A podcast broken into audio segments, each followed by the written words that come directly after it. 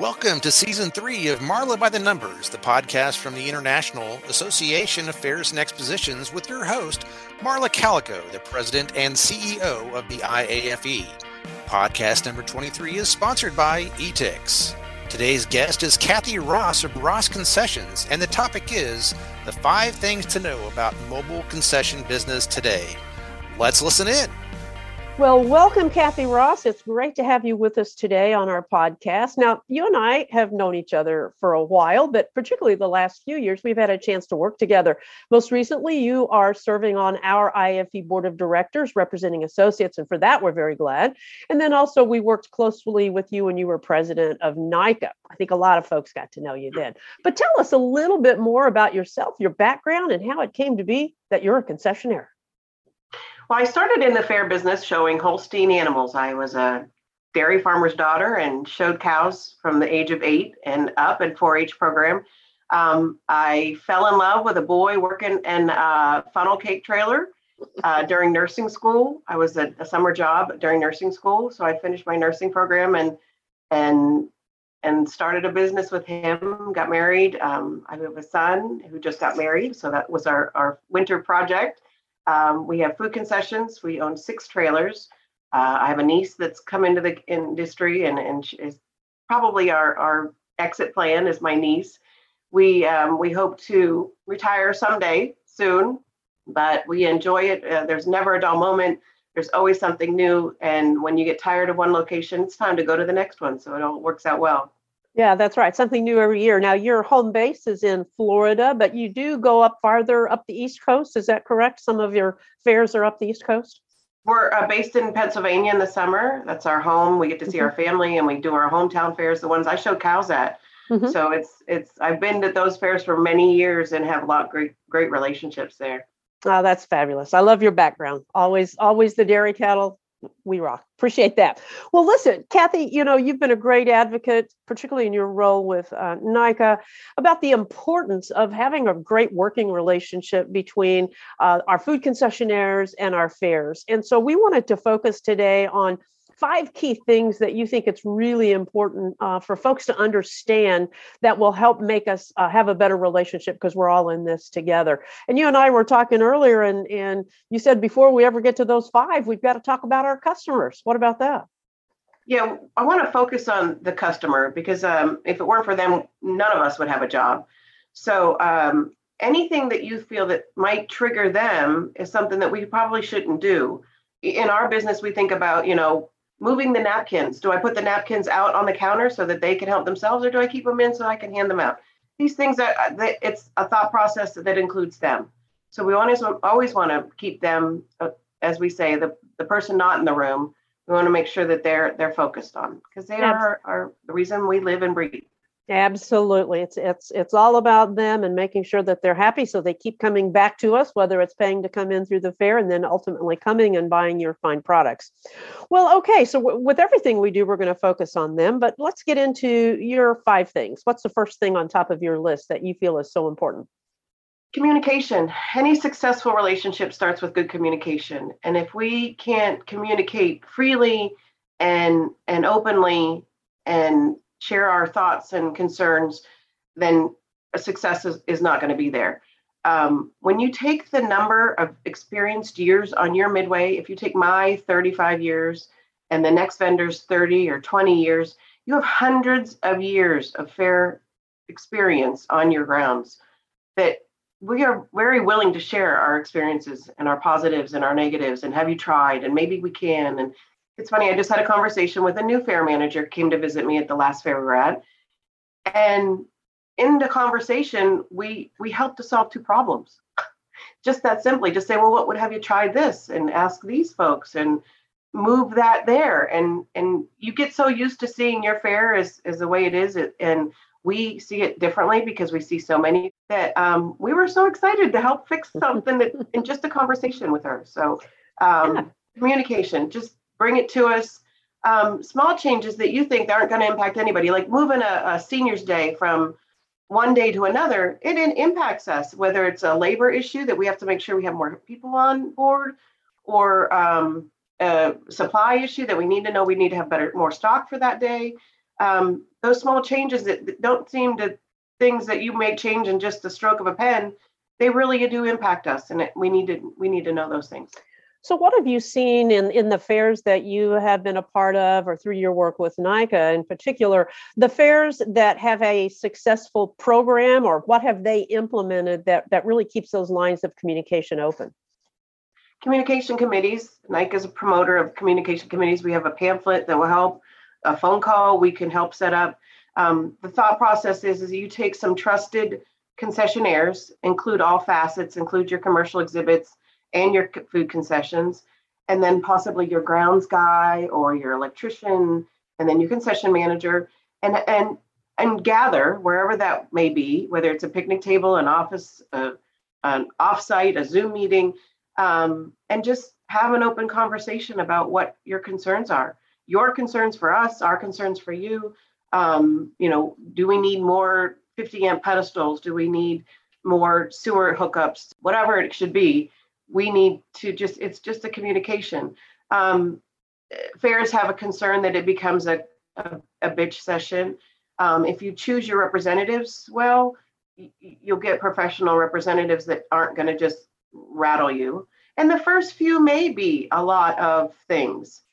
But if if the person feels like they're heard and there may come some solutions out of it, then it turns into a really positive situation. Yeah, one of the things too I, I've wondered about, you you live a mobile life. Well, you I know right now you're at home in between fairs, but when it comes to things, for example, like the fair telling you that uh, they've they've changed the promotions, uh, how how is it best to do it? Are you checking your email every day? How is the best way to figure out and and for the fairs to make sure you're up to date on what the plans are for the coming event? Yeah, I believe email is probably the easiest way. Um, some contracts are still being snail mailed, and that's fine. And there's usually a cover letter on that that would highlight any new changes for the year. But um, an e- email update is is totally acceptable. There are some text opportunities. If you have a, a text thing with your fair and your vendors, uh, a shot to them saying, hey, today we're expecting bad weather, or mm-hmm. um, the special needs kids will be here this morning. Or, you know, those kind of texting things are, are very welcomed. Absolutely. Excellent. Excellent. Well, I, I think number two on your list is something you just barely touched upon. And we I heard that word fifty amp pedestals. And oh, when we talk about electricity, uh, number two on your list, infrastructure. Things are changing, aren't they? They are. They are. And what I just spoke to um, a, a vendor that said that because he's going to a grounds that's been closed for two years, they're finding their fifty amp breakers are no longer any good, which I didn't even realize happened. When you don't use them, they, they deteriorate. Mm-hmm. Um, but um, infrastructure in all facets is an issue. Um, with the new trailers that were coming out, um, more they're fitting more equipment in it, which requires more power. So instead of a fifty amp service, we're asking for sixty to one hundred amp services, which are big. It used to be the only thing that needed that was a big ice cream trailer. It, it, things are changing. Um, our, our our support vehicles are carrying more refrigeration and things so that we can carry more stock. So they're requiring more. Our house trailers are just coming out of the factories requiring fifty amps. That, you know, is what we're living in, and and and so it's it's basic power is just an issue across the board. And then getting into the technology part of it with cash registers, uh, credit card processing equipment, the ticketing equipment that the fairs are using, the uh, scanning equipment that the ride companies are using, we're all requiring more bandwidth, which I'm not at all professed on, but um, I it impacts me. I mean, we were at a big fair this fall and none of our credit card processors would work. It's frustrating for us, it's frustrating for the customer. Um, and if it if it were a percentage fair, it would be an issue with with the income. It, they usually have the cash in their pocket. When you explain that the, the processor is just not working, um, when you explain that the A T Ms are up the street and they come back and say they're out of money because there's been so much activity, um, it's just across the board. And, and we see it pretty much every Saturday night, unfortunately. I mean, good, bad. It, there's too many people on the grounds. So our, our stuff isn't running. So there is an opportunity for us to run it offline, but you run the risk of having bad credit cards and losing your income. So. Absolutely. Absolutely. We heard so many times this past year, obviously, uh, you know, all of us, we've got a cell phone in our pocket. We're communicating while we're there. We're looking at the app that the fair has. Uh, we're doing social media, and that's just us. And, and we don't think about how that impacts our vendors. And if you can't get a good signal, you can't process credit cards. And I'm going to be standing in line very frustrated. Uh, and again, it goes back to the customer. I think you've really hit, hit the nail on the head there, because that is an issue all across the United States, but particularly in the upper Midwest, where we really don't have the internet, that uh, capacity that's needed. So I know a lot of fairs have talked about working with, for example, their um, cell phone provider and getting what's called a C O W S. Uh, it's a supplemental tower. Did you experience any of that last season, of fairs being able to use that to help kind of boost things up? No, apparently C O W S are very difficult to come by. Ah, okay. All right. Not like um, we did do a biker event where they continually had a cow, um, uh-huh. but I guess there's not that many, and to get your your provider to bring it is is difficult. So it is a conversation that needs to be had with those providers. Absolutely. Absolutely. So I think we all, uh, you know, as fair folk, we always have to keep in mind, you are, when you come onto the ground, you're living there, and it's your, it's your home, it's your uh, employment, and every single thing has to work perfectly. And, and so these challenges of infrastructure certainly are on the radar for so many people. Well, what's next on your list, Kathy? What's the third thing we need to be thinking about? Well, as I spoke, I'd, I'd like to retire someday. And, um, without having a transferable contract, um, m- the value of our business is scrap metal. So um, NICA and I F E have developed the white paper on transfer of ownership. Um, I think the next conversation is that is a multi-year contract for independent concessionaires. Um, your ride companies have had multi-year contracts for years. They use that as a way to go into a finance company and say, look, I have this contract. I've made this amount of money for their for the last two years. I have three more years on my contract. Um, I'd like to purchase this ride. I will use this as my base for the loan. And we would like the same courtesy. We provide the same part of an attraction to the fairgrounds as the ride company, and we would p- appreciate um, multi-year contracts. We understand that there's you know language that has to be in it, and they have to have ins and outs to them, um, but being able to transfer them or assign them to another owner. Um, there's not a lot of young folks coming up into our industry. Um, mm-hmm. So being able to transfer uh, an established business to someone else has huge value for us. So um, I F E has an awesome library. Please go to that library. You, you'd be surprised. I've been on there, and just the signage that you guys have created and, and can print, but the white paper on transfer of ownership is definitely something that fairs need to discuss. Yeah, and thank you for that. That was a, a two-year work that was many, many years uh, in the coming, but our Industry Relations Committee worked on that. We're proud of it, and, and it, obviously it's something that we need to revisit and keep in front of people, because uh, it is important for the longevity of our business. I, what exactly what you said, we don't see too many young people coming up and wanting to live that hard life of, of going from living out of your trailer, going from place to place, and uh, smelling like fried dough, I guess. There's worse things you can smell like. I did as a child. Exactly right. Exactly right. Well, Kathy, this is a good time for us to take just a quick little break for a word from our sponsor, Etix. Over one hundred fairs across North America trust Etix as their total ticketing and marketing partner. Visit hello dot etix dot com to learn about cashless solutions for rides and games, free custom websites, cash store management, and client support every step of the way. hello dot etix dot com. Welcome back. My guest today is Kathy Ross of Ross Concessions, who also serves on the board of directors of I F E, as a past president of NICA, the National Independent Concessionaires. And uh, Kathy and I have been talking today about five important things uh, for all of us to remember about the life of a mobile food concessionaire and what it takes to be successful at our fairs. We've talked about the importance of customer. Customer first, everything has to be facing toward that. We've talked about the importance of communication, our infrastructure needs, and the continuity of our business in terms of multi-year contracts or transfer of ownership. So we've got a little bit of time left to hit on your other two items. So what's next on your list, Kathy? Uh, the uncomfortable conversation about rent and rent structures. It's, it's um, it just isn't easy. Um, And unfortunately, with the rising cost of our products and, and needs, and then that brings in the whole um, issue with um, sourcing our stock and, and getting the things we need.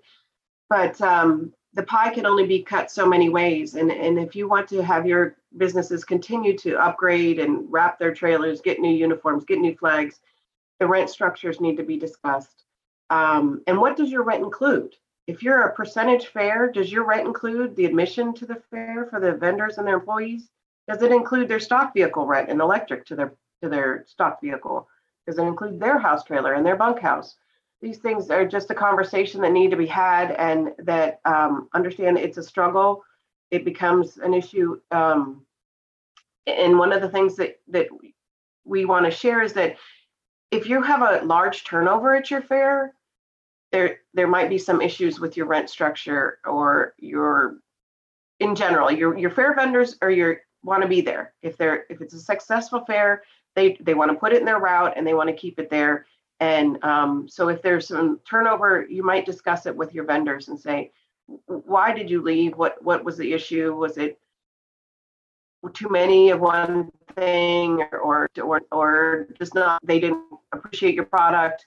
Um, some things don't go in certain parts of the country, and people think, oh, I'm going to take it there and be a pioneer. And, and it's a it's a job if you want to do that. So rent structure is a conversation that we need to have. It's just part of it. So as you think about the fairs that that you personally play, that Ross Concessions plays, what's the split between the number of fairs that charge a flat rent versus those that charge percentage? We, at this point, are all uh, footage. Okay. We play a footage to be at a fair, okay. plus electric. Plus, and that's plus, just plus. By the way our route is just yeah plus plus, but that's just the way our route is just developed, and and we did have some percentage things that we just routing wise have have dropped, but um, it's just the way we are. And so typically, uh, just for those in our audience that may not be familiar, when we talk about footage, you are typically paying a dollar amount per front foot of space that you are using. Does that include or not include additional, like, for example, if you wanted to set up a seating area adjacent, do you pay for that as well? Correct. Yes, it would be added to my footage. Mm-hmm. Right. And then what is the typical thing? Are you allowed like space behind for your stock trailer, or do you have to typically keep your stock trailer somewhere else? It's all dependent on the fairgrounds um, accessibility. Sometimes they're right behind your unit. Um, sometimes they're miles away. So mm-hmm. it um, it just is a, a, about a fairgrounds layout. It's not um, it's not a given at mm-hmm. any time. So when we think about all of the elements of rent structure, uh, we are looking at that base rate, whether it is footage or percentage. And then, as you said, uh, there's all of the add-ons, typically electricity for either additional electricity for the unit itself, your stock trailer, your living quarter rent and utilities there, admission for uh, folks. What other type of fees might often be included in rent? Sometimes you have security. Sometimes you have trash removal. Sometimes mm-hmm. you have water. Sometimes there's a water Um, mm-hmm. but if it's a percentage fair, my thoughts are now we become partners, and there needs to be some give and take there. Um, mm-hmm. At a at a flat footage fair, I re, I believe that you know the additions are to be added on, and that's the process. Mm-hmm. Yeah, good, very good. Well, certainly a a discussion, and I know there was a lot of discussion during the. Uh, The last couple of years in terms of the deposit structures as well, the timing of deposits, uh, visit, because if your fares are all at the same time, all of your deposits are going to be coming due at the same time. And that typically comes when you're not generating income. So these are the types of things that we really need to be communicating about with our fares so that we all understand each person's point of view. I'm sure you'd agree with that. Uh, most definitely. Yeah, good. Well, we've done really good here on time. What's number five on your list, Kathy, that you feel like uh, fairs and fair folk should understand about the life of a concessionaire? When you're negotiating sponsorships, and I understand that that's a necessity to you to operate, and I get it, it it's part of your business.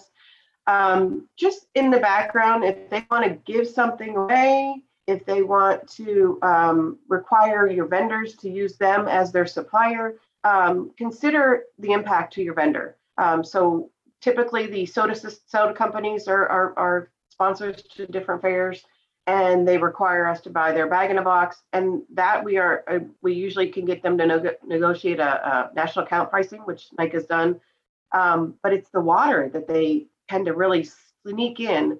And so a case of water that I can purchase at Sam's for four dollars and thirty-eight cents becomes sixteen, eighteen, twenty-one, twenty-three dollars a case through the through the uh, sponsor. So um, therefore, I have to, again, raise my price to the to the customer, and that's who suffers from it. So essentially, we're paying your sponsorship money and above what they what we pay in rent. Um, one of the other things I want to sneak in, so so and then if they want to give away bottled water or um, a food item, consider using them in an exit gate so that they've already experienced all the things that they want to, and then they have something to take home. Mm-hmm. And then they may leave that bottle of water in their car and see it for a couple of days. So your your value of using them as a sponsor is, is greater to that sponsor. Mm-hmm. Um, a real quick thing I wanted to throw in, even though she only gave me five, I'm going to take six. um, um, security. Um, through twenty-one and now into twenty-two, we're seeing issues on our grounds that we've not seen in the past with the youth and the the the wilding, the running and the and the fighting is, and it's just, please don't cut security if you have to cut something. Uh, we we want it for you. We want it for our industry. We want to be everyone to feel safe and comfortable in, in coming to our fair. Well, boy, that is for sure. We heard so many stories in twenty-one. Uh, uh, it, it concerns in places where we'd never had them before, in county fairs and rural areas where never. And then all of a sudden the sheriff is saying, shut it down or we're going to shut you down. And unfortunately, here we are just still recording this in the early parts of twenty-two. And we're already beginning to hear the same thing again. So very much a concern. And, and again, I, I think in, in my mind, I, I did spend one fair where I lived on grounds for, for two weeks. Weeks. I lived in a travel trailer last year to try to figure out what your life was like. And if you are on grounds, living on grounds, then security becomes even more important because you want to feel safe when you walk home. You want to feel safe when you get up, and uh, that is your home for the period of time. So security in all aspects is, is very important. Well, Kathy, it's been really great to have you with us today. Any final parting shots, your thoughts for the twenty-two season? Uh, how's your crystal ball looking for that? Good, good. I think um, my hope and prayer was that the, the masses that we saw in twenty-one will get some return out of that. And I think we, we are, I think people that we spoke to in twenty-one that had not been to a fair in many years and they came to the fair because it was free gate or whatever the situation was, I think we'll retain them in twenty-two.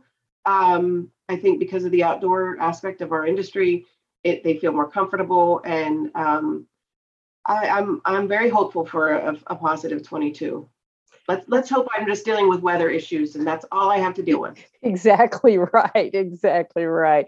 Well, Kathy, thank you very much for being a guest with us today and sharing uh, some ideas from the life of a full-time mobile food vendor, what it's like, the things you have to deal with in terms of being successful and taking care of our ever important fair guest. Once again, thanks to Kathy Ross, our guest from Ross Concessions. Thank you for joining us for Marla by the Numbers, brought to you by Etix. To find out more about the I A F E and our members, please visit fairs and expos dot com or our Facebook page, I A F E The Network.